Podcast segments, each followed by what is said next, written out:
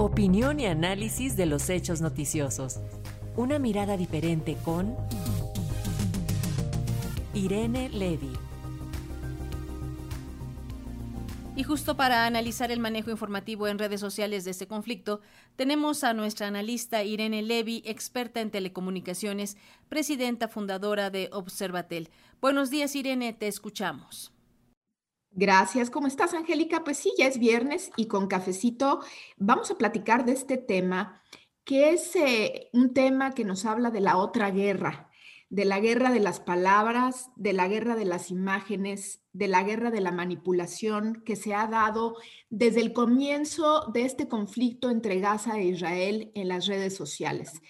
Eh, y cuando hablo de una guerra y cuando hablo de este conflicto, pues me refiero a la cantidad de imágenes y a la cantidad de mm, eh, pues eh, audios inclusive y videos que se han manejado de manera falsa. se ha dicho que la plataforma X, anteriormente Twitter, que tiene ya más de 350 millones de usuarios en el mundo, y fue calificada por la Unión Europea como la peor situada en materia de publicaciones desinformativas o engañosas, la peor. E incluso eh, la Unión Europea le mandó una carta a Twitter, también lo hizo con TikTok, pidiéndole que controlara, dándole 24 horas para controlar esta ráfaga de, de noticias falsas y manipulaciones que se estaban dando y que se están dando todavía en estas redes sociales. Em, pues este es, un nuevo campo de batalla, es un nuevo campo de, batalla en el que pues en realidad eh, eh, sí han, hemos visto y hay estudios que de manera activa tanto de un lado como del otro lado, han eh, utilizado pues robots, por ejemplo, se dice que se han utilizado en la parte de Irán, en los gobiernos de Irán, Rusia y China, China en menor nivel, pero se han utilizado 40 mil robots para crear, para multiplicar, para responder con notas, imágenes y videos, esta glorificación de la actitud de Hamas. Entonces, bueno, pues esto ha sido una preocupación que realmente sigue siendo vigente y que, bueno, por ejemplo, se ha dicho en este eh, cúmulo de noticias falsas, se empezó a manejar que Ucrania estaba proporcionando armas a Israel o, por ejemplo, el Estado chino mm, mencionó o acusó a Estados Unidos de buscar ventajas económicas sobre una posible escalada en el conflicto de, Gaza e Israel. Eh, porque hay que decirlo, también se han utilizado los medios estatales de algunos eh, países para eh, tratar de, manipular esto. Y, esto tiene que ver también con la laxitud en el control de las redes sociales. Este ha sido un ingrediente muy importante para permitir todo tipo de publicaciones. ¿A dónde nos ha llevado esto? Pues desgraciadamente nos ha llevado a una radicalización de la población. Estás en contra o estás a favor.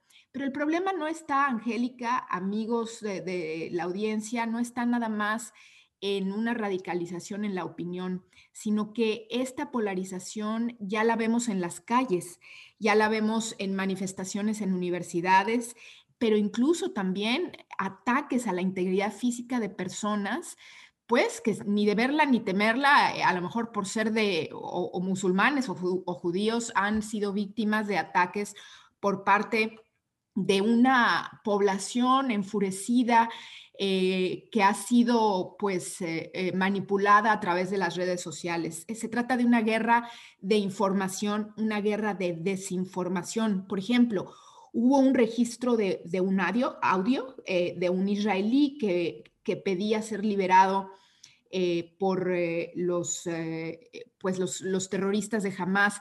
Este video fue compartido alrededor de unas 50 mil veces. y es que al día siguiente de la escalada, perdón, del inicio del conflicto, se dice que uno, una, una nota sobre cuatro que se publicaban en las redes sociales eran falsas. Entonces, pues vemos que también las redes sociales se han convertido en campos de guerra sin ética y sin límites, donde se puede hacer lo que se quiera.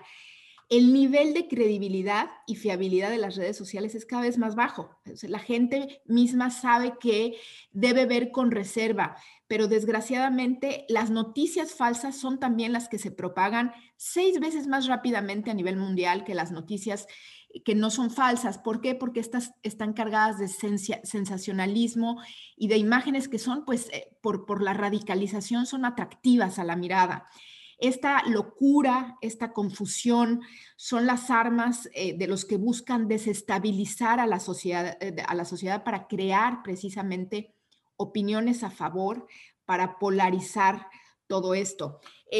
Ambas partes, no podemos decir que una u otra nada más han participado en, esta guerra desinformativa ambas partes. Israel ha, contratado eh, influencers para estar enviando videos sobre lo que está sucediendo.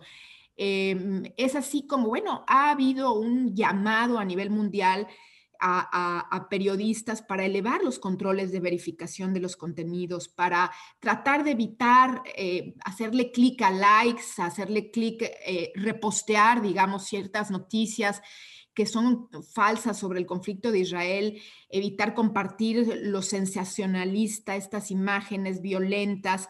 Y bueno, desde, desde luego hay, hay una cosa muy importante, Angélica, que es el tema de educar a los internautas para poder consumir información confiable, para entender, para discernir, para cuestionarse si lo que están viendo en realidad es, real o es falso, y aún cuando sea real, si lo que se busca con, esa imagen y con esa nota es manipular eh, eh, y polarizar a la población. Es pues esta una guerra de imágenes, es una guerra mundial de palabras que estamos enfrentando, además del gran conflicto físico eh, y de armas que se está dando en Medio Oriente. Pues este es mi comentario por hoy y les deseo muy bonito fin de semana.